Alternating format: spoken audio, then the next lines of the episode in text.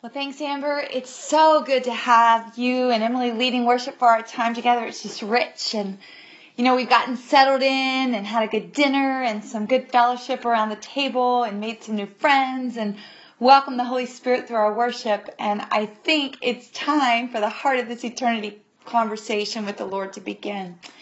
You know, we talked earlier about the comparison God wants us to make, to consider.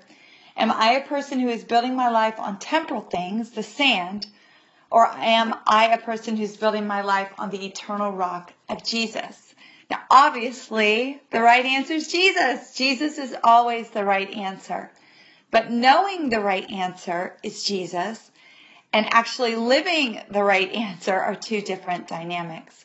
You know, just like I told you earlier, my son and my nephew knew deep within them that their sandcastle wasn't going to last, and yet they built all day long, kind of hoping something different was going to happen. And when we leave here on Sunday morning, we don't want to just know in our heads that it's best to build an eternal life. We want to be really changed to actually do it, right? You know, when you're in the presence of the Lord in His Word and you're seeking Him, you cannot help but be changed. So I know that change will happen for each one of us this weekend as we do those things. So I want to encourage you to be expectant that God has something for you this weekend and join in with everything that you have. As I told you earlier before dinner, our focus for this past for this weekend is going to be this passage in 2 Corinthians 4. And this weekend we're going to work our way through that entire chapter and we're going to give God some time to have a conversation with us about eternity. So let's open up our Bibles to there. I'm going to be teaching out of the NASB version. I gave you a copy of that in your folder, so you might want to pull that out. You also have a, a sheet for notes in your folder if you'd like to use that as well. And um, you'll see there that definition of eternity that I gave you before that says eternity is more than an infinite length of time. It's a depth and breadth of relationship with the one true eternal God. Eternity invites us to live with a rich substance of being and an infinite extent of divine life and glory that weighs far more than what our fleshly lives can envision or contain. So as we begin in Second Corinthians, I, want to set the chapter up for you, and I want to encourage you stick with me. It's a little bit um, lengthy for some of this introductory stuff, but it's so important that we understand these things foundationally before we just jump right into the chapter. Second Corinthians 4 is one chapter among many in two letters that the apostle Paul wrote to the Corinthian church. And that's why we have First Corinthians and Second Corinthians in our Bibles. Paul, he had like a pastoral role in, in many different churches that he connected with and on the missionary journeys that he took. You can read about all of those in the book of Acts. But Corinth was one of those churches. Now, generally speaking, the church at Corinth was weak. It was surrounded by idolatry and immorality, and they struggled with their Christian faith and their lifestyle.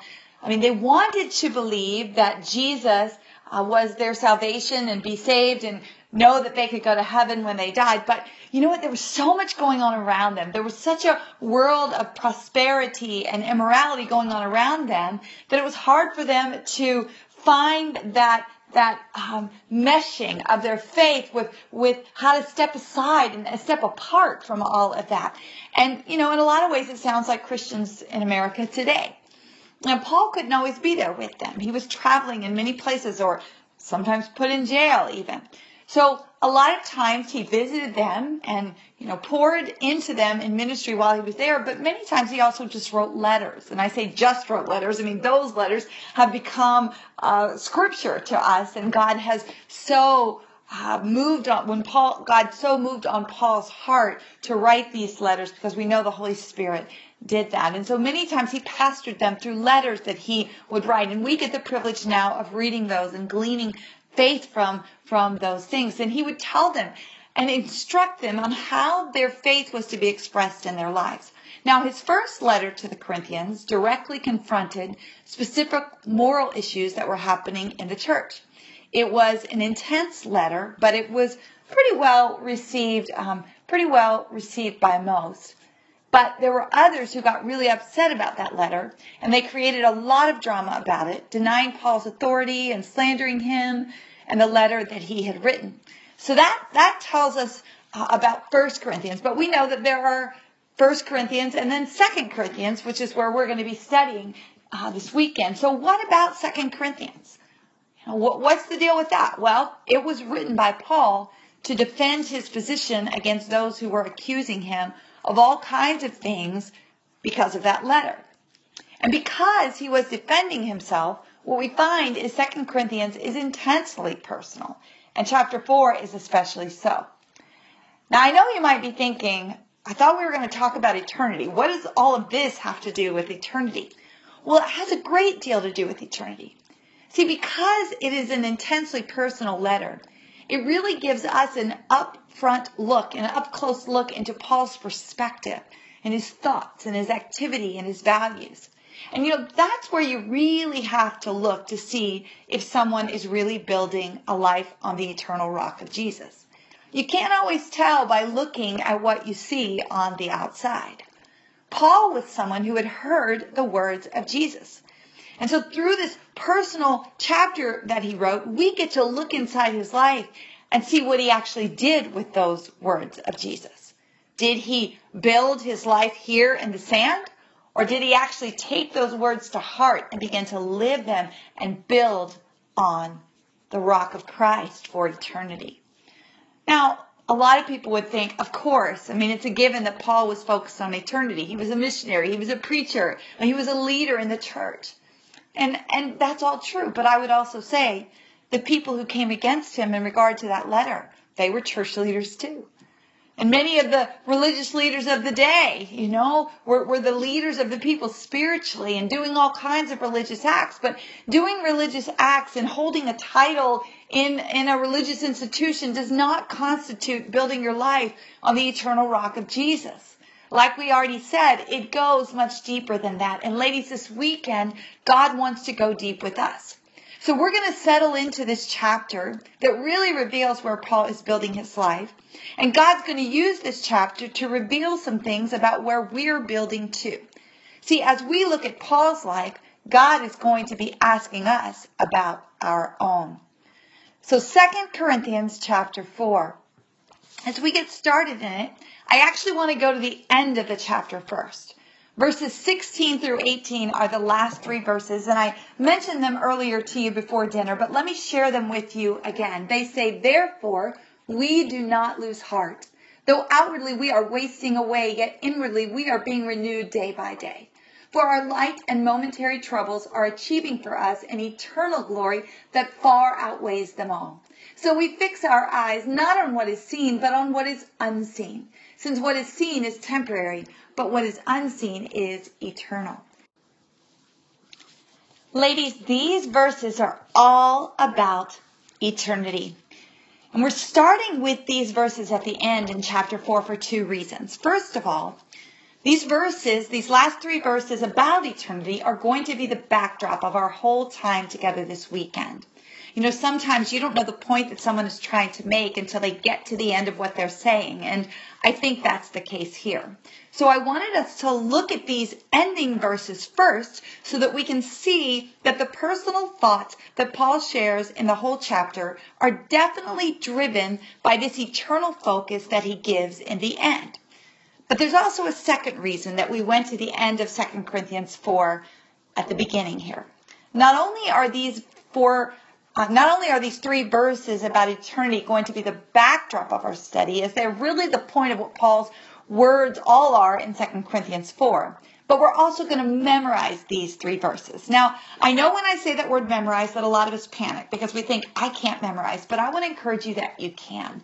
I believe so much in the power of scripture memorization. And a lot of time we don't do it because we don't know how and we don't have the time. Well, this weekend you have the time. And we're going to all be doing it together. So we're going to all encourage one another. And we're here this weekend to help you. Everybody has a certain uh, way that they memorize best. And I call it your memorization strength. So for me, that's visual. I'm a visual memorizer. But other people memorize in, in by hearing those words or writing them down, different things like that. And we'd like to help you figure that out. So we're excited about having this time this weekend to really zoom in on these three verses and memorize them. And you know, we're also going to give you these cards right here, these laminated cards of these three verses so that we're all memorizing them in the same version. But the neat thing about it is because they're laminated, you can take them with you everywhere this weekend. They can go to the pool, they can go to the beach, they can even go in that amazing shower that some of you have. I often memorize scripture in the shower because it's just idle time. I mean, I just go through the routine of the things I do. I don't have to think about it. And so I can be putting my mind somewhere else. And so much of scripture memory is doing that. Putting um, intentionality to those idle moments in our lives, taking them captive to do something with them that has a greater a greater value. In this case, a definite eternal value. So let's pass out these cards, and I'm just gonna uh, get us started here uh, in in this chapter. Now that we've set the foundation for all of it, I told you earlier that God is going to use four words this weekend to frame these conversations about eternity. The words are vision, vessel, value, and victory. And our first word tonight is vision, okay? Vision.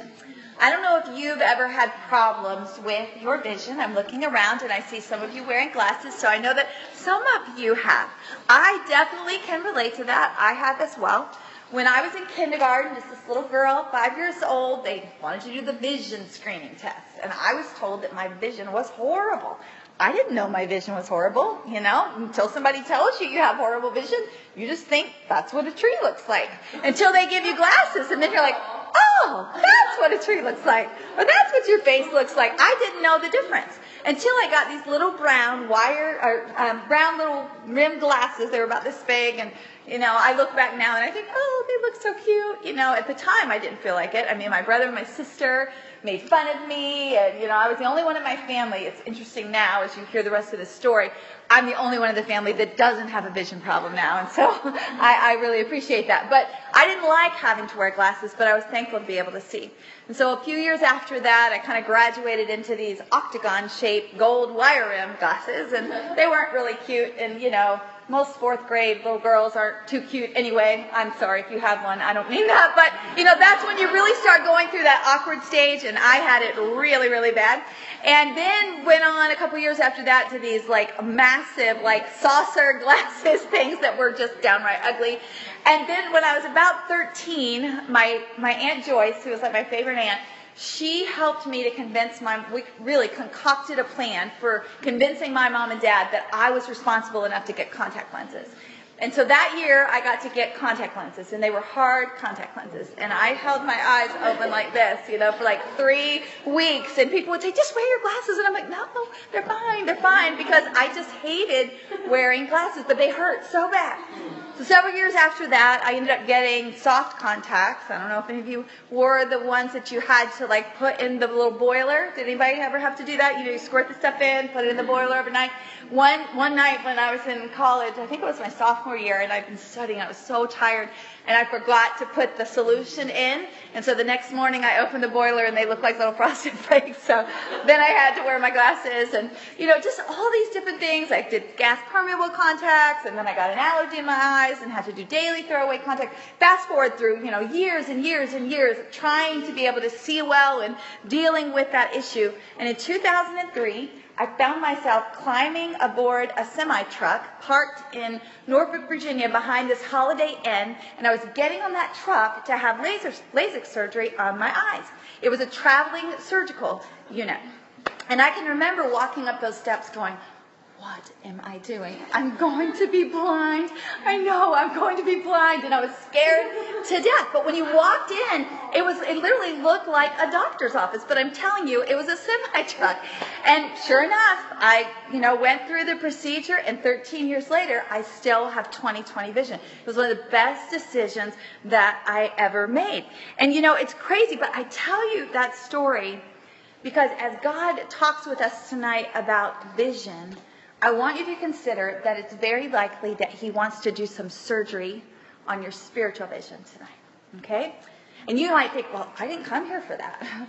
I just came here to get in the hot tub and like hang out and things like that and maybe be a little bit inspired. And you can do all of that. You know, we want you to do all of that. But I, I, I know that God has more in mind for you. See, it might seem as unlikely to you that God could change the way you've looked at things for a long time or things that you've not been able to see. As that day it looked for me climbing on a semi truck that all these years of not being able to see well could actually change. But let's not discount what can happen when a woman is willing to climb on board and really let God speak to her about eternity and her vision.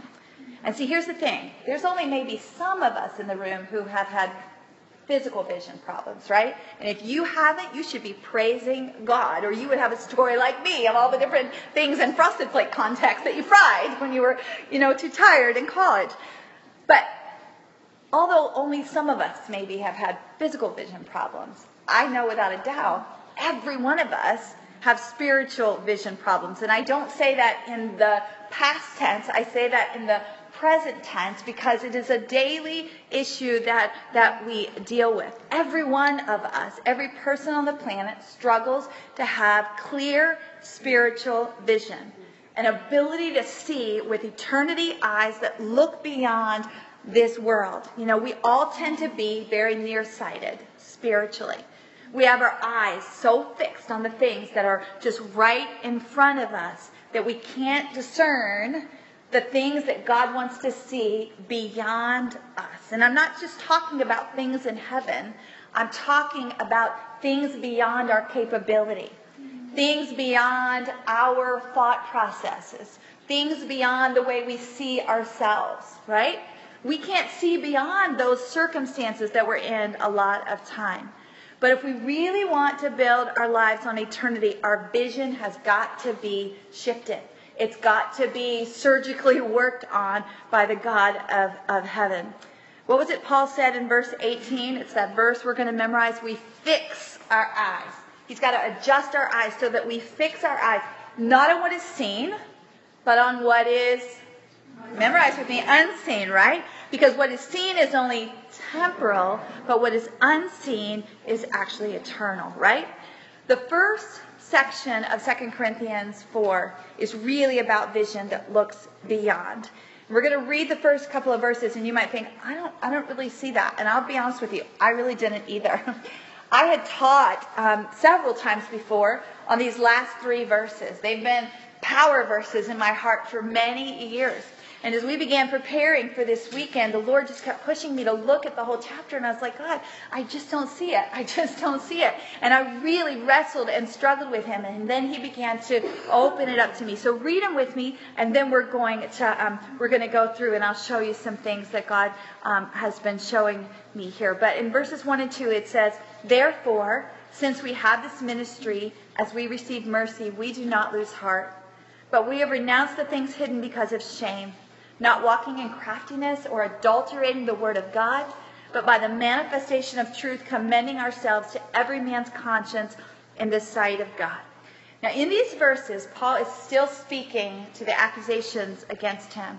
He's aware of all his troubles. You read through the first few chapters, and, and, and you'll see that. And uh, what we find is we get to look at his perspective here. And what I want you to see, and what I, I know the Holy Spirit is wanting all of us to see, is to look at Paul's example of how he looks beyond his trouble. Because, you know, we all have troubles of different kinds, right? And he's got this trouble that maybe you or I can't relate to. I mean, we weren't a pastor in Bible times that wrote a letter and then got slandered for it when we were just trying to do what God told us to do, but we've had other situations, right? And so read verse 1 with me again. It says, Therefore, since we have this ministry as we receive mercy, we do not lose heart. What Paul is saying is, it doesn't really matter to me who comes against me. I'm not going to give up. I'm not losing heart in this. Why would he say that? Because he has a vision that sees that this is God's ministry. It's not his. He says, as we have received mercy. It was the mercy of God that Paul was ever in ministry at all. We're going to talk about what his story was before he was in ministry in just a minute. And so he knows it doesn't belong to him. And he's looking beyond himself to the calling God put on his life. All of us have callings on our life, right? It's God's mercy that He calls us into and makes a way for us to do what He created us to do. God owns it all, and He's the author of our marriage if we're married. He's the author of our job, our kids, our health.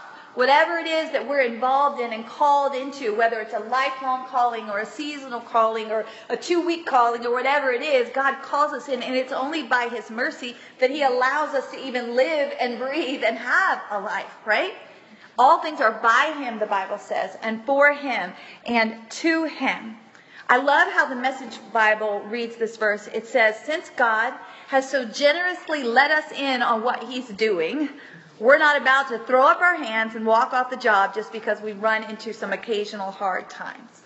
Paul has vision that sees beyond the momentary trouble because he has vision to see God's put a call on my life and it's bigger than this little thing that's going on right now that feels very, very big. Okay? So he's looking beyond his feelings. He's looking beyond the circumstance. And a lot of times we can't do that. We can only see what's right in front of us. But keep reading with me and we'll see some more of this, okay? The people were working against him and, and, and they no doubt had twisted his words. And he could have easily done the same thing right back at him which is what usually we're tempted to do, right? People start wrangling with us in words and we run a wrangle right back. But what does he say? He says, But we have renounced the things hidden because of shame, not walking in craftiness or adulterating the word of God. What is he saying there? He's saying, We've decided we're going to handle things with integrity because what we're really sharing with you is God's word. It's not our word anyway. Now, I don't know if when Paul wrote 1 Corinthians, he realized, okay, this is like holy scripture that's going to be in a Bible that people are going to be reading for 2,000 years and exalting as the Word of God. I, I doubt that he really knew that. I, I really don't think that he did. But he was convinced that what he had written was the Word of God for those people and was the truth based on what the Holy Spirit had been teaching him and leading him to do. Listen to how that first part of verse 2 reads in the New Living Translation. It says, We reject all shameful deeds and underhanded methods. We don't try to trick anyone or uh, distort the word of God. You know, I don't care who you are. You can be the Apostle Paul, all right? And he was pretty lofty in our opinion as, as we know him to be such a great man of God. But when somebody slanders you, and somebody misrepresents you or misjudges you, things rise up in our hearts, right? And a lot of times we do get into that wrangling of words. Even if we don't say it out loud, a lot of times, oh, we're saying it inside and we're saying it to somebody else. Things come up in our flesh and that's all we can see and that's all we can think about in that moment. But Paul is saying, I'm not, I'm not going to do that. I'm not going to take what God has given me to speak to these people and twist it all up because I'm upset. And that's because he knows these words of man, they're going to pass away. What does the Bible say? You know, the grass withers, the flowers fade. The only thing that's going to last is the Word of God. It's going to be forever. And Paul can see beyond that momentary feeling and desire to get back at and get revenge he knows that being true to the Word of God is, is more important. There's one more thing here about Paul's vision in verse number two. Just read the whole verse with me this time. It says, But we have renounced the things hidden because of shame, not walking in craftiness or adulterating the Word of God, but by the manifestation of truth, commending ourselves to every man's conscience in the sight of God. Now, it's kind of lofty wording. Let me just kind of put it in simple words for us. Basically, he's saying, We've told you the truth. We haven't twisted it. You've also heard what these others have said, and now you're going to have to decide in God's sight what to do, who to believe, you know, what, what, what, it's going, what it's going to be. And Paul's vision here is seeing beyond man's approval. Because how often do we want to, you know, get somebody on our side, right? To tell them and make them come with us and really and, and so we'll convince and we'll text and we'll write another email and we'll try to convince and we'll say hey i want to talk to you about this one more time because we're so intent on trying to because we're just caught up right in the moment. And he's just released from that. I can just sense peace on him. We've told you what, what we're going to do you know? By the manifestation of truth we've shared the truth with you. And we're commending ourselves to you in God's sight. We're saying, God, God will show you. And he's leaving it that. He can see beyond the moment in that. He's definitely having a vision beyond himself, seeing purpose in his calling that's beyond his circumstances and his feelings, seeing beyond his momentary feeling to need to get back to, you know, for the people to actually be able to hear God's word and seeing beyond that need for man's approval. And I, I love it it's like he's looking beyond himself, just like he says later in the conversation in verse 18, when he says, We fix our eyes not on what is seen, but on what is unseen. Now, I don't know about you, but for me, having eyes that see beyond myself and my situations, my circumstances, my feelings, my flesh is very, very difficult. I haven't just had physical sight problems since I was really little. I've had spiritual sight problems since I was very little. I can be, I was very nearsighted physically. I'm very nearsighted spiritually a lot of times. And we need to understand, it wasn't always easy for Paul either. It's not like he just became super giant Christian and could, you know, see, see beyond. Probably most of us in here know Paul's story. Uh, but it comes from quite a few different passages from Scripture, so let me just kind of summarize it. Paul would have been one of those kids who grew up with the best of the best, and in this case, his case, the Jewish version of, of all that. He had grown up with a sense of worldly prosperity, and, and it continued into adulthood. He was a young religious leader when Jesus would have been on the scene, doing his miracles and moving among the people. When Jesus was crucified, and buried and resurrected, Paul was coming up the ranks of religious leader. And in that culture, that was the way to pretty much worldly success, and uh, it just had a religious veneer over over the top of it. And so he was this this you know young man coming up, and Jesus comes on the scene and is really kind of messing up his plans, basically, because he's really trying to undo all of that religious veneer system. And so he was this young man who all of his life had been educated in the scriptures. He probably had memorized most of what we now call the Old Testament, which is pretty much tons of prophecy about the Messiah Jesus. And yet Jesus was right in front of him and he couldn't see that he was there. When they talk about being, having spiritual, you know, vision problems. But after Jesus died and then resurrected and the church started to grow, Paul started to actually persecute Christians because they were such a threat, right, to his plan for his life. And so that, you know, that's why he was he was doing that. But then God showed up and he did some major surgery on Paul's vision. He was going down the path to Damascus to kill Christians, literally kill them because they were in his way of what he wanted to build in this sand. And Jesus shows up, blinds his light with the glory of God, and starts talking to him. And Paul's like, Who are you? And Jesus begins to speak to him. And in that moment, he got a view of God that he had never seen before. And he realized everything that I'm building my life on doesn't even really matter. I haven't even known who God is. I've never really seen him before. He missed the eternal God in the middle of all his religious doing because he was really trying to serve himself and build this life that was going to wash away, you know, with the seasons, with the seasons of life. That day, Paul's whole vision changed. His whole life changed. And Jesus literally adjusted his vision so it got his sight off the world and himself, and it gave him a vision to see beyond all of that, to the eternity that God had put inside of his heart.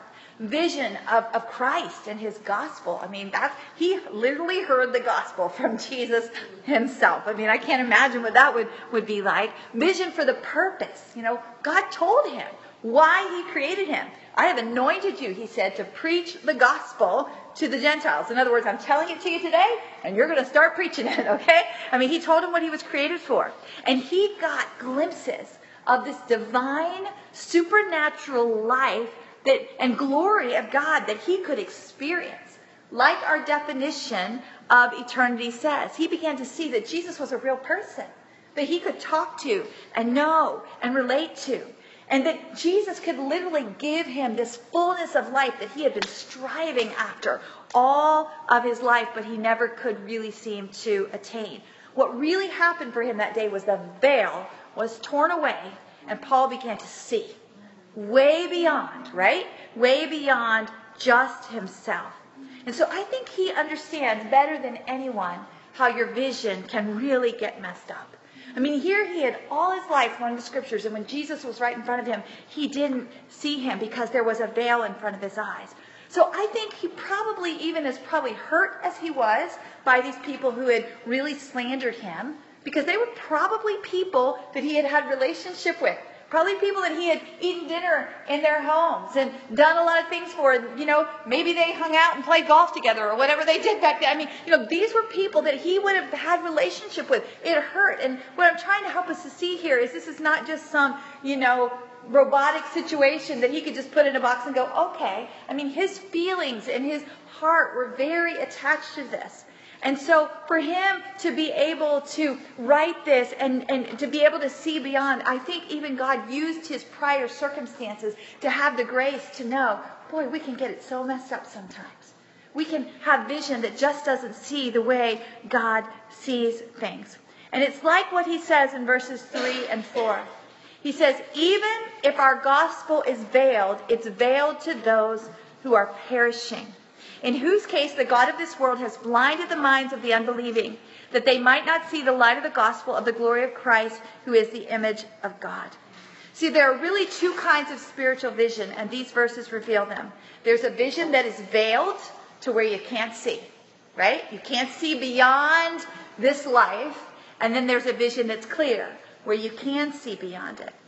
These two kinds of people are put in two different categories, and I think they're really the same kind of categories that Jesus was talking about in the Sermon on the Mount. People that can see beyond know it's foolishness to build here in the sand.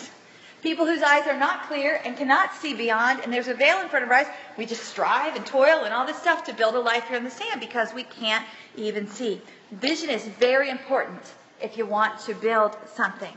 You have to see well to actually do the work.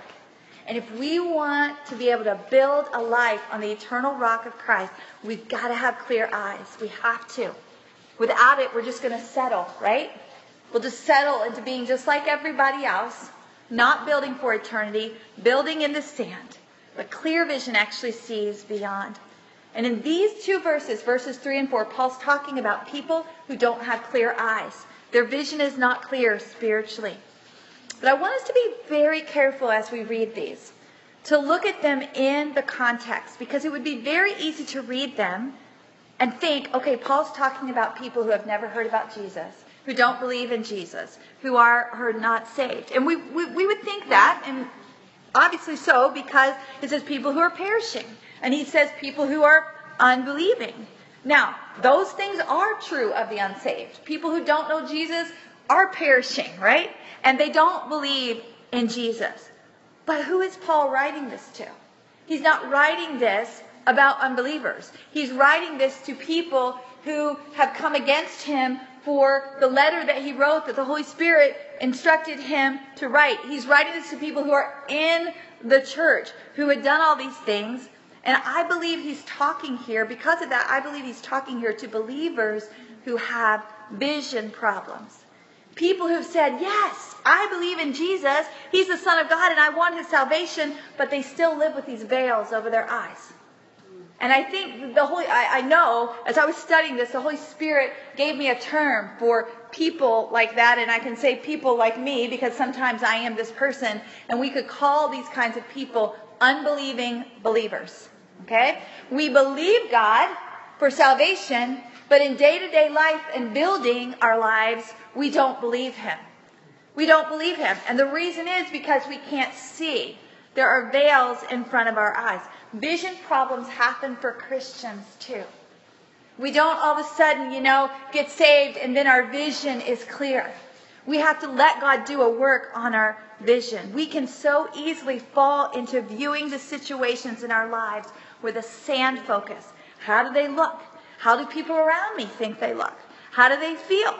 What did somebody say about it? What does the culture say about what I'm dealing with here? What does my background and expectations and desires say about this thing? All of that is all just nearsighted, nearsighted vision. And when we have that kind of vision, it twists into the way we believe things or, or, or our thoughts, and then our beliefs begin to get distorted. And then before we know it, we're unbelieving believers. And like I was when I was five years old, we don't even realize that we're unbelieving believers because we're just digging sandcastles and building them and dumping over buckets just like everybody else around us. We're not looking beyond our situations to the light of the gospel of Christ because the world's got our focus. And we literally become these people who are perishing. Okay? Now, we probably don't like to think of ourselves like that. That's kind of a hard term because we use that perishing word for people who don't know Jesus, right? I don't know if you grew up in the church singing hymns like me, but we sang, Rescue the perishing, care for the dying. You know, did anybody sing that song? That was one of the hymns. Yes, yes. Rescue the perishing. You know, we're going to all go out and do that because that was those people. That's not us. We're not perishing. But perishing, per- we'll have to sing. Amber, can we sing that hymn tomorrow? I'm just joking. But, um, um, but see, here's the thing. Perishing in the original language really has two meanings. The first one is going to hell, okay, which is what we would think of. All right? The second part of that meaning is really two part. It's bringing to ruin and rendered useless. And I think that's the heart of what Paul is really saying here. He can see that these people who are coming against him for what God instructed him to write, which was truth, they don't have a vision for eternity. They don't have a vision of the eternal King Jesus. They're all caught up in their moment, all caught up in the culture, all caught up in the belief of the day, of the immorality that was okay. And they're building on the sand. And that's what happens when our vision is messed up.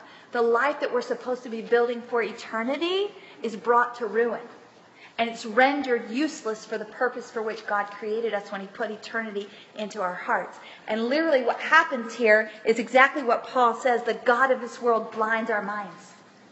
And he, he puts up these veils in front of our eyes where we don't see the God who's been unveiled for us to see. And it may be that that word unbelieving describes, you know, even some of us here tonight. Spiritual vision problems happen all the time. And the root of those problems is unbelief. It's unbelief. And it happened from the very beginning. You go all the way back to the Garden of Eden, right? And that's where this whole vision problem started. Eden was designed with eternity in mind. The fellowship of God with man, perfection in every way. It was all designed for the fullness, the bigness of life of God's presence, the fullness of life that would never end, that pushes beyond any boundary. But ever since that first sin in the Garden of Eden, which happened because they didn't really believe what God said, right? That glory of God got veiled. A veil was put up, and they couldn't see God anymore. The bigness of God the light of God, the satisfaction, the deep satisfaction that God can give, the perfection of God, the joy, the pleasure, the goodness. It all just got pushed behind this, this veil. After Adam and Eve sinned, you can read in, in Genesis 3 and 4, things, things look different. They couldn't see the way that they had seen before. They couldn't see this abundance of eternal life that God created them for because of this veil. Everything began to get wonky, right?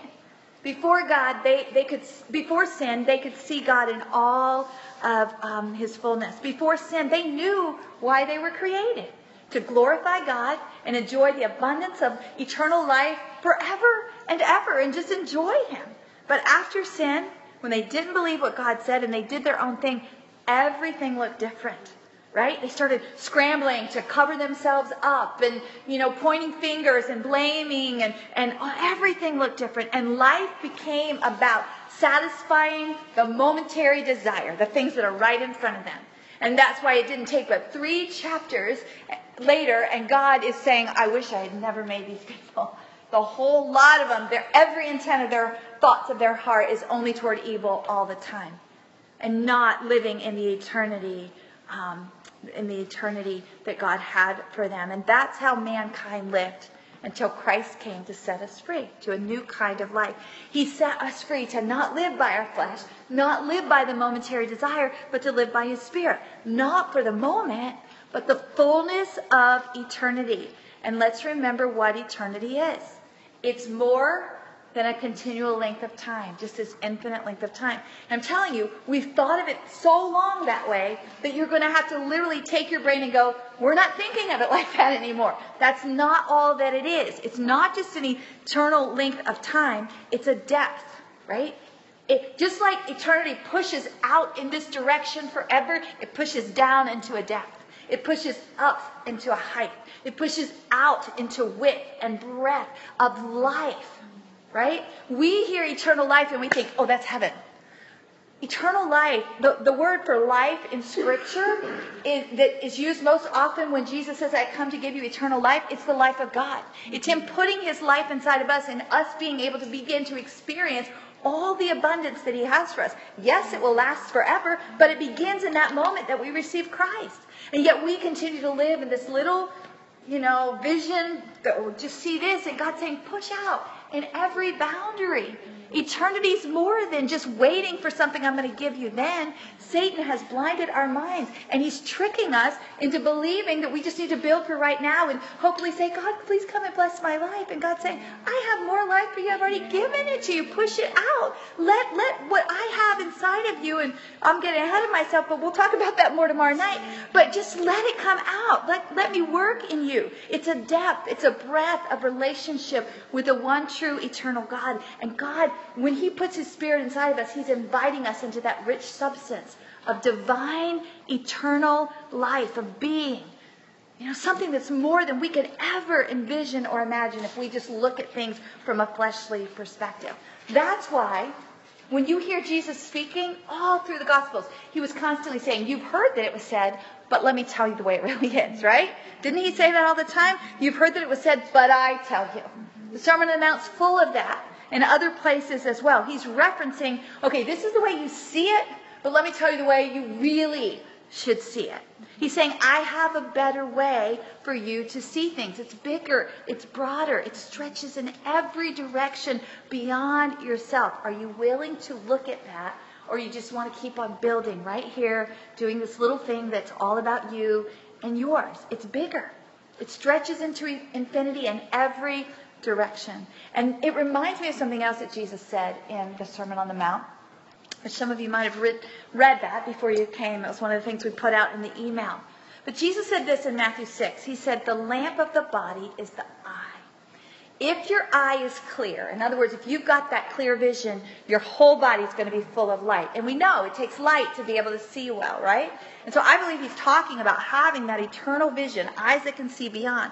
But he also says, if your eye is bad, your whole body is going to be full of darkness. You won't be able to see. And when you can't see, you won't build in a place that you cannot, you cannot, you can't see.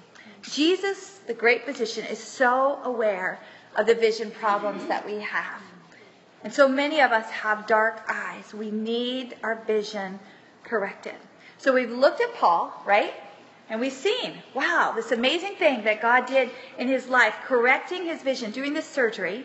And we've seen how now, in this situation that Paul is in, and he had many situations you can read about in his life, in, in all through um, Scripture, but we've looked at this one specifically and how he's looking beyond it with eyes that see beyond. And so that's Paul's story. And that's how God did surgery on Paul's sight. And that's how, in this situation for Paul, God is helping him to have that clear vision. It's one thing to look at Paul, but God wants to talk to each of us about our situation. Say the word situation. Situation, okay? Do you have situations going on in your life? Every one of us do, right? Yes, we all have them. Things going on in our lives that demand we look at them, demand we pay attention to them. And we need to see that the way that we look at them determines where we're going to build. Are we going to build on the sand or are we going to build on the rock? Now, sometimes the situations that we have going on in our life are really hard things. They would be the low moments of life, right? But sometimes the situations that we have are the really high things. They're the things that make our hearts sing and go, wait, this is great. You know, I love this. And that's the rhythm of life, right? There, Paul's talking about a hard situation, but Paul had good situations too. We've got to have clear vision in the low things, but we've also got to have clear vision in the high things. Because we don't have it in either one of those places or even just in the every day, getting up, going to work, doing whatever we do. And I think that was one of the lollipop questions, right? You know, what's your normal day look like? If we don't have clear vision in all of those times, we're just going to start pulling out the buckets, right? And and building our sandcastles. I mean, some of us tonight maybe we're dealing with a situation of a relationship that's gone really, really sour, and we're like, how did that happen? And that's a low thing.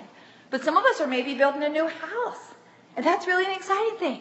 Or some of us have a really challenging dynamic going on at work, and we just don't really know what to do with it. Or some of us have a new friendship, and it's just like, this is awesome. Or some of us are struggling with a sin pattern, you know, that we can't get rid of. And, and, and that's just a low thing. And some of us have gotten, I got a raise this week. This is, you know, this is great. Or we've got a goal. Can't reach this goal. Or maybe we're working on a project that's awesome. I mean, right? We've got the highs, we've got the lows, and we've got the, just the things, the normal things. They're the pieces of life. And we have to have 2020 clear spiritual vision in all of those things because the way we respond and the way we look at all of those things determines where we build. And I know the Holy Spirit wants to talk to us about this. And you know, the way that you test somebody's vision is by doing a vision test, right? You, you put the little thing up there and you make them sit over there and you put these things over these eyes and all that. Well, that's not how you do spiritual vision test, okay? Um, at least I couldn't figure out how to do it like, like that. But the Lord began to show me some test questions that really come right from these four verses that we've looked at that I think can be a spiritual assessment for our, a vision assessment for our spiritual vision. I'm going to tell you what the questions are, and then we're going to go through them um, one by one. Verse 1, a question would be Do you lose heart? Verse 2, do you purely handle the Word of God? Verse 3, I, I, you'll get them because we're going to go back through them, okay? Verse 3, do you, or verse 2 still, do you assess things in God's sight? Verse 4, is there a veil in front of your eyes that's causing you to be an unbelieving believer? Verse 4 Do you see the light of the knowledge of the glory of God? And then the main question Do you have eternal vision? So we're going to go through each one. I know some of you are working, ah, writing so fast. You'll get it, okay? I promise. Okay, so the first question, verse 1. If you just follow with me through the text, the questions will be right there. Do you lose heart? In verse 1, Paul says, Therefore, okay? It's a, it's a connecting word. He's looking at his situation and then he's saying what his response is. And so we need to look at whatever your situation is going on right now, and you might even have several of them. How do you respond? What's your therefore? Therefore, I'm giving up. Therefore, this is all for naught. Therefore, this is done. This is over. Therefore, I'm sick of this. I'm out of here. I'm done. Whatever it is. Or is it therefore, I don't lose heart? What, what is our response? Anything causes us to lose heart or to give up, then we're not seeing life with eternal vision. Because here's the thing even if I lose everything I have, even if I lose my life, one of the beautiful things I see when I clearly look at the glorious light of the gospel of Christ is there is no sting in death, right? There's actually victory. Death is not an end. There's always, always, always hope in Christ. So I should never lose heart. If I ever see myself losing heart, then I'm not seeing with clear eyes an eternity vision. There's always hope in Christ. His promise, I mean, just a few things, working all things together for good. His promise of bringing beauty from ashes. His promise of giving us a new glorious body in heaven his promise of resurrecting things that die. These are the promises of Jesus. And they call me to see beyond these troubles into the eternal promises of God, no matter what situation is going on in my life. So I cannot lose heart. I cannot despair. One of my favorite verses in Psalm 27, 13 and 14. I would have despaired. okay? If I was anybody else and I was just building my life in the sand, I would despair. But there's a big word in there that says, but. Okay? I would have despaired, but I believe that I will see the goodness of the Lord in the land of the living. And it goes on to say, wait for the Lord, be strong, and let your heart take courage. Let your eyes look beyond, all right? And it's, it's hard to do that sometimes. It's like a, are you really, are really trying to say beyond? Because this thing really has my attention. This thing really hurts. This thing really is hard, God. But we always can find hope in Jesus. Therefore, we do not lose heart. That is definitely a value of eternal vision. So that's the first question. Second question. It comes from verse 2. Do you purely handle the Word of God? In verse 2, Paul said this. He said he was not walking in craftiness or adulterating the Word of God. That's kind of a weird phrase, isn't it? adulterating the Word of God. I want us to dig into this for a moment. When somebody gets involved in adultery, they're stepping outside the bounds of their marital relationship to satisfy some desires, right? They're neglecting the relationship that they made a commitment to. Now, there's a lot of dynamics that come into play when adultery happens, but for right now, let's just look at these two. In adultery, affection is taken away from the spouse, right? And it's given to another person, which is basically neglect of the marriage. In adultery, momentary desire wins over that long term commitment, which is basically neglect of the commitment because I want to satisfy a need that I've, um, you know, decided I have in my life. So the dynamics of adultery, um, those are some of the dynamics of adultery. And I want to say, I don't say that lightly because I know in a room this size, there's probably some of us that have been affected by adultery in one way or another. And if that's the case, you understand this even more than maybe some of us that haven't would. But here's what often happens that's so interesting, and just having been in ministry for many years, I've seen this happen so many times. Even though somebody's committing adultery, more often than not, they still want to be able to have the other relationship, their marriage relationship. They still want to be able to come home and have their laundry done and eat their meals and have part ownership of the house and, you know, be able to be in the family and have Christmas with the family and do all those things. They just want to be able to do this over here as well. Would you agree with me that many believers handle the Word of God just like that? I did it for years because I was building my life on the sand. I didn't see how important the Word of God was because I didn't have eternal vision. I was all about right now. And I thought that everybody else's words around me were more important than God's, even though I had committed to God with my whole life and said, I'm yours. You first, God. And on Sundays, I would sing, It's all about you, God. It's not about me. But then I would go out on Monday and I would listen to everybody else and never, never open my Bible, never listen to that. I would have never said that everybody else's words were more important than God's. Just like an adulterer would never say, Oh, this woman is more important than my wife. But that's what they believe, right? Because that's how they're, they're living. And could it be that many believers relate with God's word in the same way?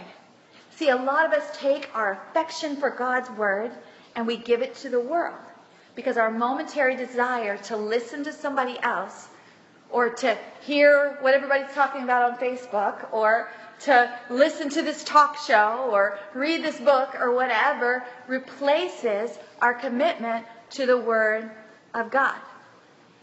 We basically have an affair with the world. But so often, we still want God to listen to us when we come to Him with our dirty problems, right? We still want to have a mansion in heaven and a future with God, just like so often what happens in adultery. The key word in adultery, I believe it, the more I think about it, is neglect. You neglect your spouse, you neglect your vows, you neglect your commitment, all to serve a self centered desire that's fleeting and temporal. And Paul is saying, I'm not doing that. I'm not going to neglect God's word to satisfy my desire in this moment, in this situation. He says that, I believe, because his eyes are fixed on eternity. Now, his situation is not our situation. But we have to look at ourselves and say, Am I neglecting the Word of God? And if we are, then more than likely our vision is not clear. All right? That takes us right into the next question.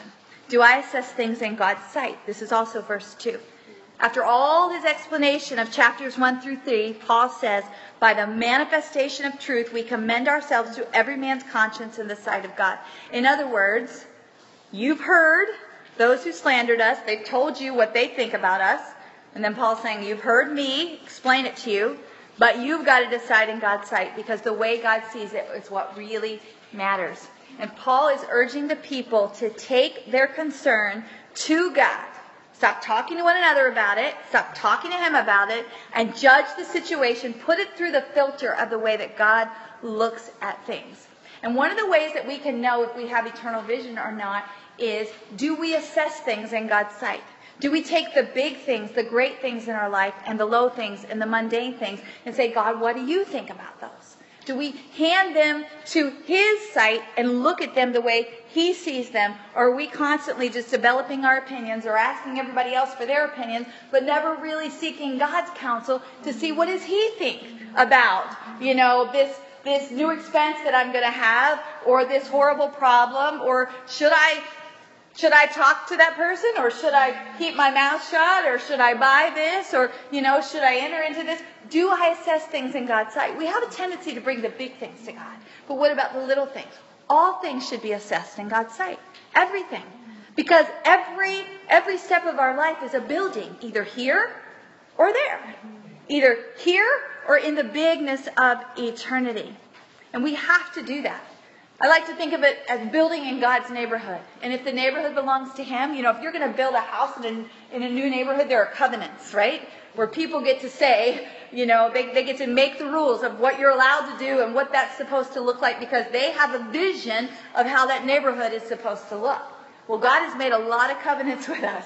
He has a lot of opinions about things. And if I'm going to really build a house in his eternal neighborhood, I need to seek his counsel and see what his vision is and assess things in his sights. Now, these are a lot of serious questions. I know it's heavy stuff, but eye surgery is really serious business, right? Okay, so let's look at the next question. Is there a veil in front of my eyes that's causing me to be an unbelieving believer? Verses 3 and 4 talk about veils that the enemy, the God of this world, uses to blind our eyes so that we don't see things the way that God sees them. And we want to ask ourselves, do I have veils in front of my eyes? Am I, believe, am I a believer who, who's allowed the enemy to put things in front of me so that I don't see the glory of Christ, who is the image of God? See, when we look into the face of Christ, and we have clear vision to see the face of Christ, what we're really seeing is the face of God. Because Jesus is God. And we get a clear view of him. We'll be talking about that a lot more, um, a lot more this weekend. But I want to clarify the word veil in two ways. See, everybody has a big veil in front of their eyes um, before we're saved. The veil would be that veil that separates God from man because of our sin, right? And that was represented in the Old Testament. You've probably heard this before, but in the temple, the tabernacle when it was first built, and then in the temple later, you know, there was a holy place and then the Holy of Holies, and there was the big veil that separated those two rooms. Only the high priest could go into the Holy of Holies where the Ark of the Covenant was, where um, you know, God's presence was. And that was because of sin. There was no access for us to be able to see God or know Him personally. But when Jesus died, what happened? That veil was split in two from top to bottom. In other words, the, heaven did that, okay? Split it in, in two, signifying that now everyone has access to be able to go into the throne room and be able to see God in the face of Christ. Like verse 4 says, the light of the gospel that Jesus died and, and took all the payment of our sin now allows us to go in and be able to see, see God through the face, through the face of Christ. And so that's, that's really a beautiful thing. And that, that kind of veil is torn away when we say, Yes, Jesus, I want to believe in you as my Savior. I want to know the eternal life. I want to receive the eternal life that you give me. That veil, that veil is gone.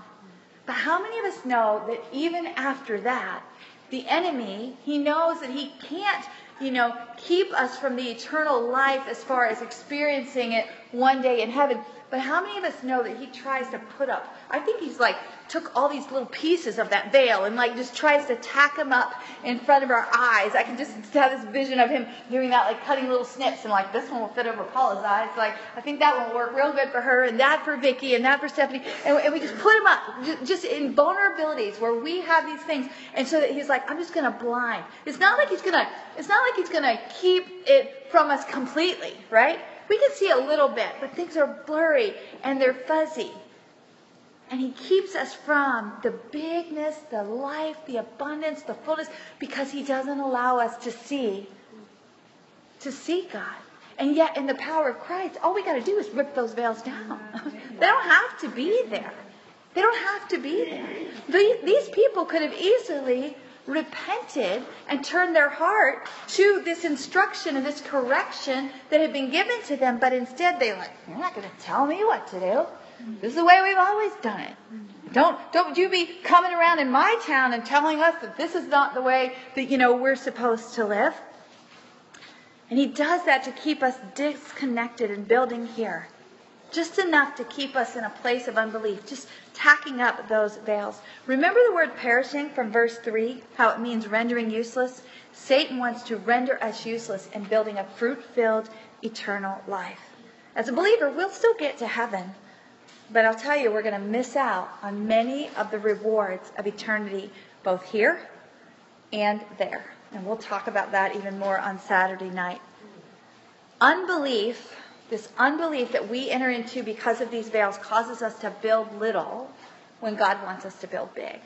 Causes us to build here, so much building here that we don't have time, nor energy, nor affection, nor finances to build there. And then he renders our purpose useless. All because we can't see eternity. There are these veils in front of our eyes.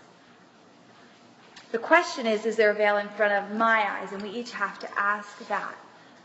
You know, here I am acting like a common unbeliever, digging holes in the sand when God has gloriously saved me to be building in his eternal neighborhood. I've had a lot of veils over my eyes in, over the years, and I've had to learn how to tear those things down in the power of Christ.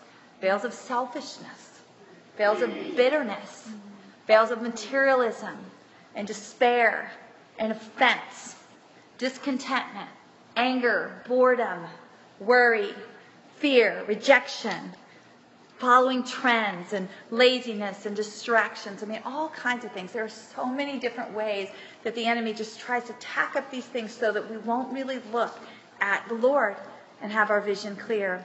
I believe a synonym for these veils would actually be lies. Okay? Satan tacks up lies in front of our eyes and, and we believe him. And then we don't see Christ and we don't have the faith to really believe Jesus and the promises he's made us for these day to day moments, to see them as true and right. So you have to say, are there veils up in front of my eyes? And the last question is, do I see the light of the gospel of the glory of Christ? In my own life, I accepted Jesus at eight years old. And I heard that Jesus died on the cross to save me from my sins, and I knew that as a fact. I knew all that in my head. But I'll tell you, the eternal light that gives that gospel color and richness and glory really didn't fill my vision for 19 years. I knew those things. It's just a one dimensional fact that really did not much in my heart. But then, when the glorious light of the gospel really shined in my heart when I was about 29 years old, it lit up my soul. How does it happen like that? I mean, how can we know about Christ and still not really see? Well, I know for me personally, and, and for a lot of people, it was because I neglected the Word of God. The light of this truth was revealed in the Bible, but I rarely opened it because I was living by my momentary desires and I had all these veils in front of my eyes and I didn't even know that I had the power to take them down. And so these veils didn't allow me to see the rays of Christ's glory that would shine in my heart and reveal God to me. I didn't see the image of God. Really, as a child, and even for much into my early adult life, I had grown up in such a legalistic environment that I saw God as this angry God waiting to catch me doing something wrong. By nature, I'm a rule following girl. And so that, you know, the enemy just played right into those vulnerabilities. And so I didn't hardly ever open God's word. I didn't see the eternal nature of God in the face of Christ. I didn't see his unfailing love for me that was pushing out the bounds of eternity in every direction. It's high, it's wide, it's deep. I knew it as a fact in my head, but I didn't ever feel it in my heart. I didn't have eyes that could see that his eyes actually see me. I felt lost and forgotten most of the time. And so I didn't have the eyes to believe that God actually saw me and knew me personally. I remember the first time that I really started reading Psalm 139 and saw that God had thoughts toward me that were as many as the grains of sand on the seashore. And I was like, really? And I and I've been to the beach enough to know. I mean, that would be a lot just right there. And I mean, goodness. I mean, that's just like my brain can't even contain the eternity of that. I, like our definition says, you know, that our fleshly lives cannot even envision or imagine. You go look at all that sand. I was sweeping this patio the other day because of the hurricane and there was still so much sand here and I mean it just wouldn't go away. There was so much sand everywhere. And God is saying, that's what the truth of is. That's eternity, ladies. It pushes out in every direction that we can't even, and we can live in that. And we can see that way all the time. But I was never in his word, so I didn't I didn't see that. And I sat over here, little old me, digging my holes, dumping my buckets, feeling lost and forgotten and trying to make something that somebody might come along and look at and go, "Oh, what a beautiful castle." When my God was thinking of me all the time, and I didn't even know it.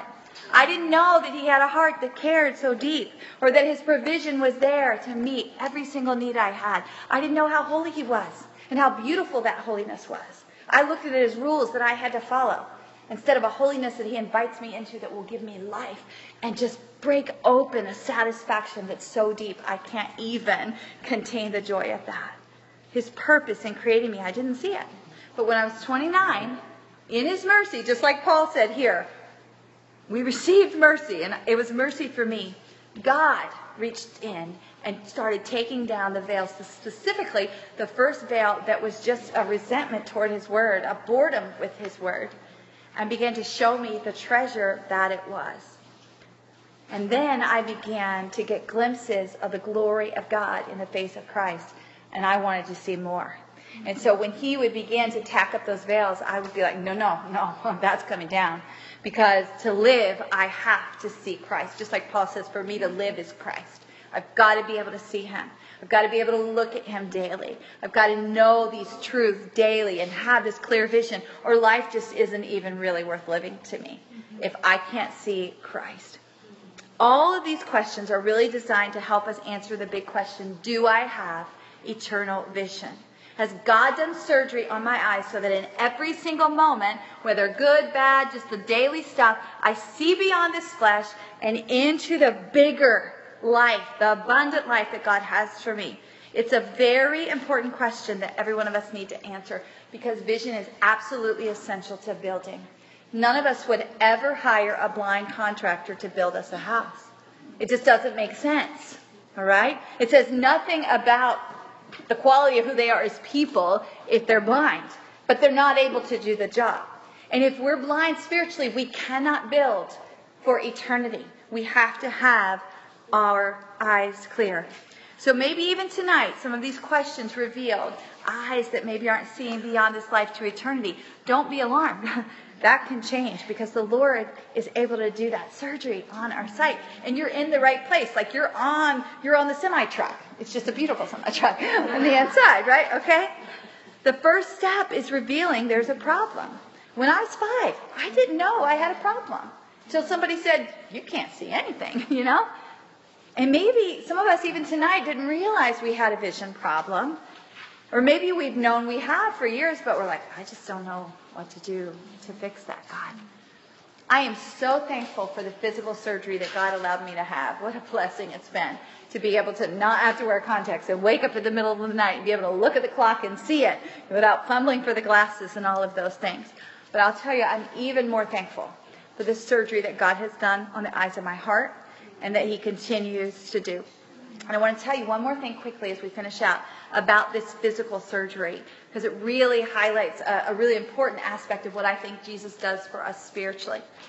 When I had the LASIK surgery done on my eyes, they left one of my eyes slightly nearsighted. And that was because I was 37 when I had the LASIK surgery, and the doctors were wise doctors, and they knew that I was going to soon be 40. And when you get to be in those 40s, those of us who've been there, you, you're going to start having problems seeing things up close. Well, I was naturally nearsighted. So they played on that, and they left me with uh, one eye that is still partially nearsighted on purpose to compensate for what they knew was coming. So I have what's called monovision. If I look with both eyes, I see 20/20. But if I just look out of this right eye, I'm going to be nearsighted sometimes. But because of that, I'll be 51 next month, and I still haven't had to get any kind of reader glasses or anything like that. That's why I'm the only one in the family now who doesn't wear glasses, and all of them have to. So I'm very thankful for how God has worked that out. But here's the thing. In the same way, Jesus knows we have to live here. He came and he did it, right? He's already lived here. And he is the great physician. He is all wise and all knowing. And he knows how to carefully work on our eyes to get them just balanced enough to allow us to be able to see enough to live well here, but to keep our eyes and our efforts on building there for the bigger eternity that he has for us. And he does that surgery on our eyes in a continual way through his word. Hebrews 4:12 says the word of God's alive and active. I say it all the time. This is not a book. It looks like a book, but it's not a book. It's actually like the Message Bible calls it a surgeon's scalpel, okay? That he gets in and cuts away the things that are not beneficial for us and he divides out things of the soul and things of the spirit. In other words, things of the flesh, things of the spirit. And he makes them work in a way that are um, consistent with what he designed us and how he designed us to live. And that's why it's so important that we're in the Word of God so that we allow him to do that spiritual surgery work. Some ver- uh, there are some verses that also talk about how he washes our eyes. All right, he cleanses our eyes. And how many of us know when we have an irritant in our eyes, we just can't see, right? But it feels so good when we get that, that cleansing, you know, ointment or whatever we need in our eyes. And so we just encourage you this weekend, you know, you're here, we're going to enjoy all the amenities and all the different things that are here, the activities, but jump in with everything you have into the times where God is going to call you to be in in his word. One of those things is tonight in your folder, you've got a roommate devotional, okay? I know you're tired.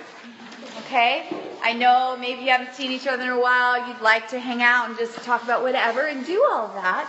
But make sure before you go to bed that you take time to do this roommate devotional. Not only will it be good for just, you know, going through the material that's there, but it will also help to set the tone in your room for some really rich conversation throughout the weekend. You know, sometimes as women, we just need one of us to step up and start some richer conversations that go a little deeper than just the idle stuff. And it's hard to do that. It, it, feels awkward sometimes. And so we're helping you, okay? And so take the time to do that. Tomorrow morning, under your door, you're going to get a, a, a paper. And it'll be all kinds of stuff on there. But on the back of it, you're going to have a devotional. Now, that's not for you to do with your roommate. That's for you to do on your own. Jump into that. It would be easy to sleep in an extra 20 minutes and not do that. But again, we want to jump into these opportunities. So just make sure you do that before you come to the study time. All of us are probably different as far as when we're going to eat breakfast and all those different things. And so we just encourage you to do that devotion. Do the memorization. Jump into these things. There's all kinds of things uh, planned to be in the Word this weekend. Throughout the weekend, God's going to continue to talk to us about our vision. Just because we've done vision tonight doesn't mean vision's over. In fact, these words are going to build one on another. Vision, then vessel, then value, and then um, victory. But tonight, the big takeaway is God wants us to hear loud and clear that He can give us eternal vision and He can keep that vision sharp. He did it for Paul. He's done it for many. He's done it for me. I know He's done it for many of you. He wants to do it for all of us. One of the things the Holy Spirit pointed out to me in this chapter is like an invitation. You, you may not have noticed it yet reading through it. I didn't at first. But then I was like, Paul never uses the word I. He never speaks of himself in the first person. It's always we throughout the whole chapter. Now, in this case, he's talking about Timothy and Silas, but the Holy Spirit showed me really it's an extending of an invitation to anybody who wants to jump into living with eternity vision, living with an eternity view of our vessel and our value and all these things we're going to be talking about. It's an invitation. Any of us can join in. I want to be a part of the week. I want to be one of those people who, who li- really lives with building um, toward eternity.